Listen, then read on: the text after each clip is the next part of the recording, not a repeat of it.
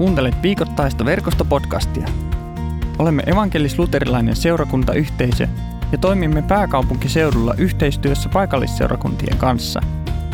Olet lämpimästi tervetullut mukaan verkoston messuihin ja pienryhmiin. Jos haluat tukea työtämme tai saada lisätietoja verkostosta, käy osoitteessa verkosto.net. Hyviä kuunteluhetkiä. Mä luen tämän päivän Raamatun paikan se on tänään Johanneksen evankeliumin 4. luvusta 4 jaetta 39-42 ja se kuuluu näin. Monet tuon Samarian kaupungin asukkaista uskoivat Jeesukseen kuultuaan naisen todistavan.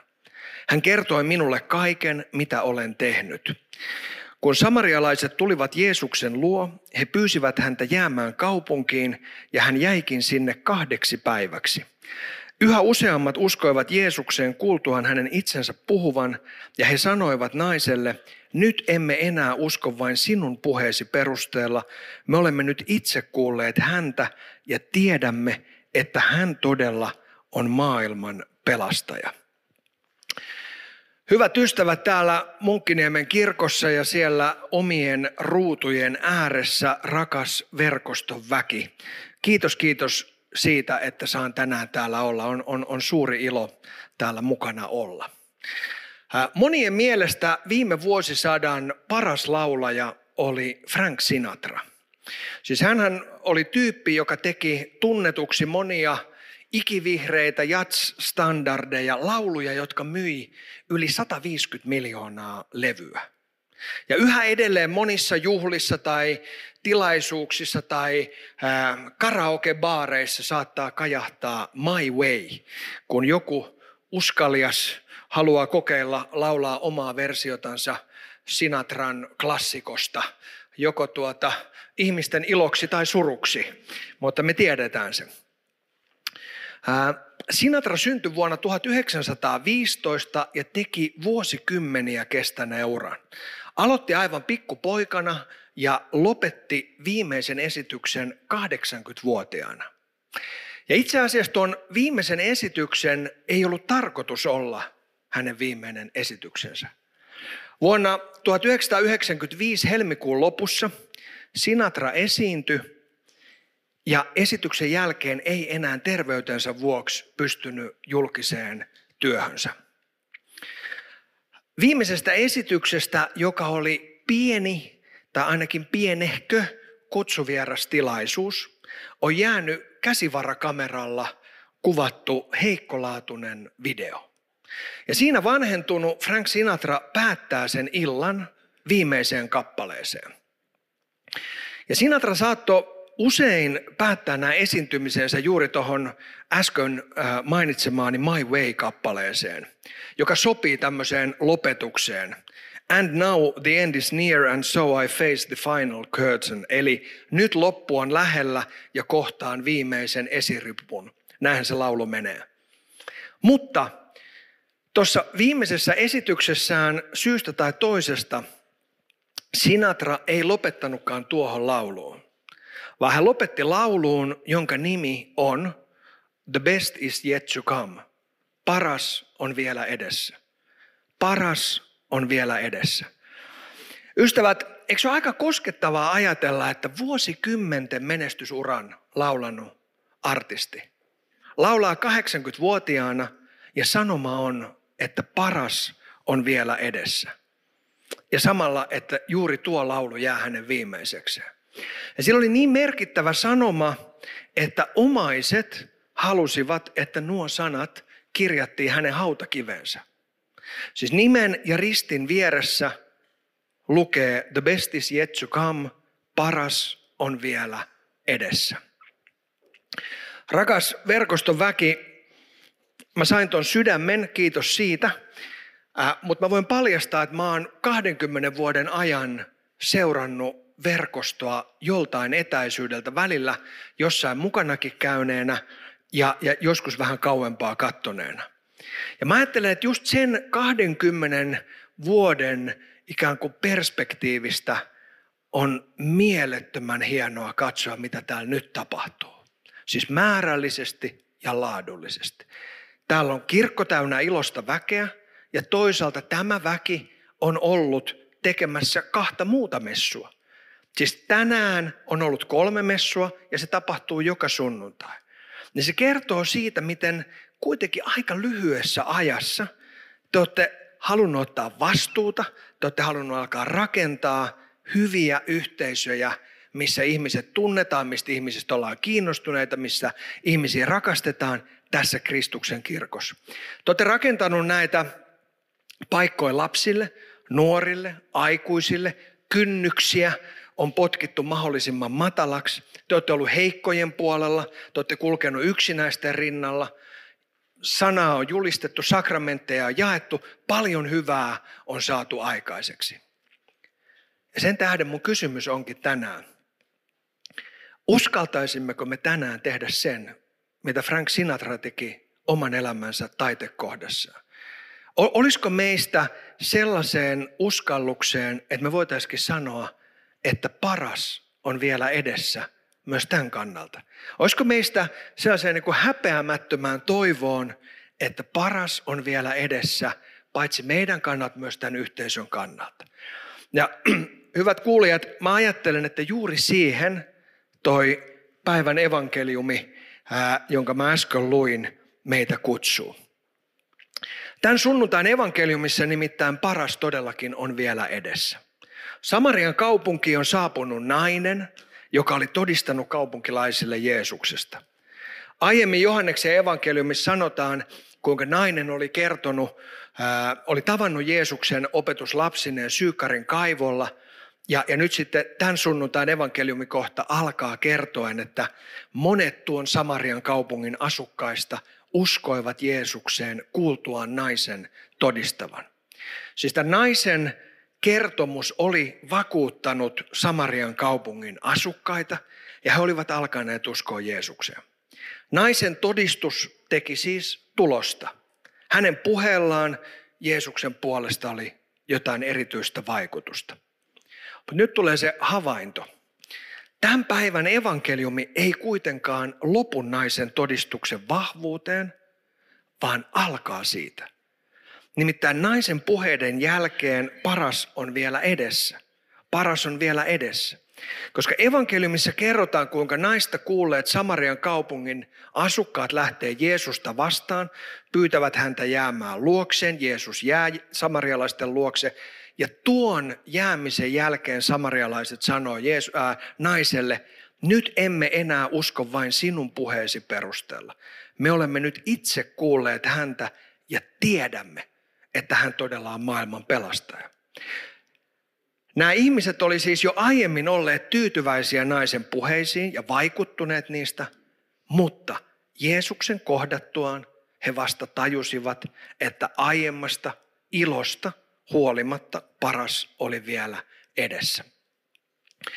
Rakas verkoston väki, hyvät ystävät, eikö tässä ole jotain sellaista itse asiassa meidän niin kuin kaikkien ihmisten kannalta, niin kuin elämän kannalta erityisen ihmeellisen paljastavaa? Siis siinä, että me niin kuin kysymme, että mihin suuntaan me katsomme, mistä suunnasta oman elämämme kaarta me parasta kaipaamme tai parasta etsimme. Siinä on jotain mielettömän paljastavaa. Lapsena ja nuorenahan ihmisen kehitystehtävä on katsella tulevaa. Siis kiivetä, kaivata, pyrkiä, ponnistella, tehdä ja toivoa tulevaisuutta. Ja keski-iän ylittämisen jälkeen kehitystehtävänä on ehkä jo monenlainen katse elettyihin päiviin. Erilainen suostuminen, erilainen sopeutuminen, erilainen luopuminen. Ja eteenpäin katsominen aikuisuudessa ja varsinkin vanhuudessa ehkä tapahtuu usein jo ensisijaisesti lasten tai lastenlasten tai muiden nuorten kautta. Vanhuudessa muistellaan hyviä hetkiä elämänkaaren ajalta ja vertaillaan omia voimia, oman nuoruuden voimiin. Ihmetellään aiempaa omaa ketteryyttä ja kestävyyttä. Ehkä toivotaan kivuttomuutta ja rauhaa ja yritetään olla kiitollisia siitä, mitä on. Mutta miten ihmeessä aikuinen tai vanhempi ihminen voisi ajatella, että noista mukavista muistelemisista huolimatta paras ei olekaan takana, vaan nimenomaisesti edessä? Miten ihmeessä aikuinen tai vanhempi ihminen voisi ajatella, että paras ei ole takana, vaan nimenomaisesti edessä? Ja mä ajattelin, että juuri tämän kysymyksen vuoksi se Sinatran viimeinen kappalevalinta tuntuu niin ihmeelliseltä, jotenkin häiritsevältä ja hämmästyttävältä ja samalla kuitenkin kiehtovalta. Siis kuinka joku sairaana ja juuri esiintymiskuntoisena oleva ihminen, joka aikoinaan on laulanut kuninkaille ja kuningattarille, presidenteille ja pääministereille, nyt raihnaisena voi väittää, että paras on vielä edessä. Samalla kun me ihmetellään ja hämmästellään tätä, niin me tunnistetaan meidän omassa sydämessämme, mikä voima tuossa ajatuksessa on. Paras on vielä edessä. Miten siis niin kun meidän katse suorastaan kirkastuu, jos omien kompastelujen ja kaatumisten jälkeen meidän niin kun silmiin tulee semmoinen kerran vielä ajatus. Tai miten oikeastaan niin kun ryhti oikeenee, kun epäonnistumisten jälkeen me aloitetaan uudestaan ja päätämme onnistua todeten, että no, paras on vielä edessä. Hyvät ystävät, kristityn näkökulmasta Sinatran viimeinen kappalevalinta ja juuri sen tekstin kirjoittaminen hautakiveen on tietenkin täsmälleen oikea ratkaisu. Kun tuota päivän evankeliumia lukee, huomaa, mikä sen mukaan on vielä parempaa kuin jo koettu. Evankeliumi kertoo edessäpäin olevasta parhaasta, sellaisesta uskosta ja luottamuksesta, jonka vain Kristuksen kohtaaminen voi synnyttää. Ja se kertoo siitä, kuinka jo hyvä voi muuttua vielä paremmaksi. Yltäkylläiseksi iloksi Kaanaan häiden hengessä, jossa paras viini tarjotaan vasta sitten, kun juhlat on jo kestänyt todella pitkään. Tuon evankeliumin mukaan Kristuksen kohtaaminen siis herättää jotain uinuvaa, synnyttää jotain isompaa.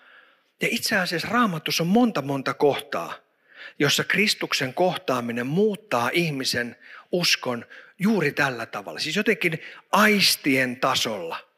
Roomalaiskirjeessä puhutaan kuulemisesta. Efesolaiskirjeessä puhutaan tuntemisesta. Ensimmäisessä korinttilaiskirjeessä puhutaan näkemisestä. Toisessa korinttilaiskirjeessä puhutaan Kristuksen tuoksusta. Ja kaikissa näissä on sama kertomus. Jeesus herättää ihmisessä uskon ja hänen kohtaamisensa muuttaa ihmistä käänteentekevällä tavalla. Horisontti muuttuu, perimmäinen tapa katsoa omaa elämää laajenee, kaikki ei olekaan itsestä kiinni. Kaikki ei olekaan tässä, Jumalan turvaverkkoa voi tippua, vaikka kaikki muut turvaverkot on jo vuotaneet.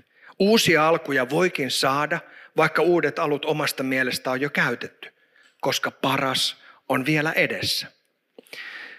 Ystävät, kristitylle toivo ei tarkoita sokeutta tämän maailman keskeneräisyydestä. Siis täällä maailmassahan paras ei usein ole edessä.